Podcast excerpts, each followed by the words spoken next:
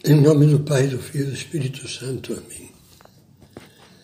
Estamos meditando sobre as condições para poder fazer uma boa oração, qualquer tipo de oração. Já vimos o recolhimento, já vimos a necessidade da sinceridade e vamos agora contemplar nessa sexta meditação a necessidade de detestar o pecado. Orar e falar com Deus é um diálogo com Deus. Não nos cansamos de meditar sobre isto. Esta é uma verdade básica que procuramos não perder de vista. Mas para a oração ser um bom diálogo com Deus, como já vimos, tem que ser uma conversa de amor. Na realidade, toda oração cristã deveria ser sempre uma procura muito sincera do amor de Deus. Um intercâmbio de amor entre Ele e nós. Para isso, precisamos, como víamos, de sinceridade. E como é possível dizer a Deus sinceramente que o amamos? Se não nos importamos com aquilo que na nossa vida o ofende, nem que seja de leve, seria se, como se ao mesmo tempo que lhe dizemos Senhor, eu te amo, continuássemos friamente a espetar-lhe os pregos e a coroa de espinhos das nossas faltas e pecados. Quanta razão não tem São José Maria quando diz que para fazer a oração dos filhos de Deus, temos que esforçar-nos para que não haja em nós a menor sombra de duplicidade. E o primeiro requisito para desterrar este mal que o Senhor condena duramente é procurar comportar-nos com a disposição clara, habitual e atual de aversão ao pecado energicamente, continua dizendo, com sinceridade, devemos sentir no coração e na cabeça horror ao pecado grave. E numa atitude profundamente arraigada, temos que detestar também o pecado venial deliberado. Essas claudicações que, embora não nos privem da graça divina, debilitam os canais por onde ela nos chega.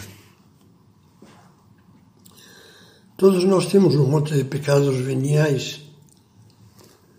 Só deles vamos falar nesta meditação. Pecados veniais que já aderiram à nossa alma como musgo, como bolor, como plantas parasitas que roubam, roubam a seiva da alma. Enfraquecem-na e, sobretudo, ferem o amor a Deus. Temos, mas ficamos sem fazer nada ou quase nada para vencê-los. Pecados veniais, a lista seria interminável. Bastem uns poucos exemplos corriqueiros. Irritações e impaciências em casa e no trabalho que se repetem de modo habitual.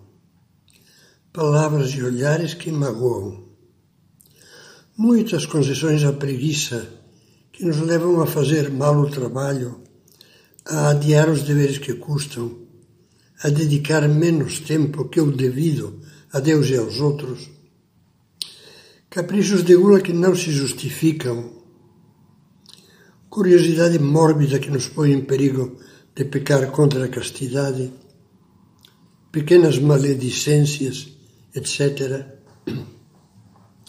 nós tentamos justificar-nos dizendo que ninguém é perfeito, o que é uma grande verdade. Mas é uma verdade que interpretamos mal, pois confundimos as fraquezas e limitações inevitáveis que sempre existem até nos santos com as faltas que são evitáveis e deveriam ser evitadas. Verdadeiros pecados veniais que, se quiséssemos e pedíssemos ajuda a Deus, poderíamos evitar. temos que ser santamente inconformados com eles. Jesus nos lembra repetidas vezes que o primeiro mandamento é amar a Deus com todo o coração, com toda a alma, com toda a mente e com todas as forças. E por isso no livro do Apocalipse, Jesus revela a São João a mágoa que lhe produzem os cristãos que se conformam com o amor medíocre, contaminado pelo pecado venial consentido. Tenho contra ti, diz, que arrefeceste a tua primeira, o teu primeiro amor. Não achei as tuas obras perfeitas diante do meu Deus. Os pecados veniais fazem muito mal à alma, comentava São José Maria. Não nos esqueçamos nunca de que não é compatível falar carinhosamente com Deus enquanto guardamos dentro da alma hábitos e pecados veniais que são parentes daquelas cusparadas, tapas, chicotadas e espinhos que caíram sobre Cristo na paixão quando sofria pelos nossos pecados. Então o que havemos de fazer? Dizer a Deus, sim, eu te amo, e ao mesmo tempo empregarmos toda a força do nosso amor, robustecido pela graça de Deus, que não nos vai faltar, numa luta diária por ir vencendo aos poucos esses hábitos e pecados. Meios para isso, vários deles iremos comentá-los nas próximas meditações. Mas para já podemos enunciar os principais. Confissão frequente, com verdadeira dor dos pecados, mesmo os que parecem pequenos, e com o desejo de nos corrigirmos e de reparar. Exame de consciência todas as noites. Pedir ao confessor conselhos e leituras que nos orientem nas nossas lutas e sermos mais mortificados. Esse será o próximo tema das nossas reflexões. Esse é último. Talvez você pergunte, empregando esses meios será fácil vencer o pecado venial? Olha, será possível, ainda que não seja fácil, sobretudo se, se esses pecados são hábitos que já têm raízes fortes.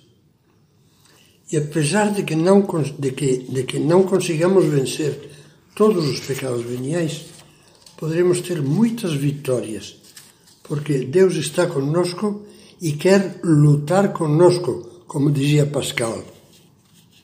Pede-nos, porém, primeiro, a humildade de não desanimar e sempre recomeçar a luta, mesmo que tornemos a cair nas mesmas faltas por fraqueza.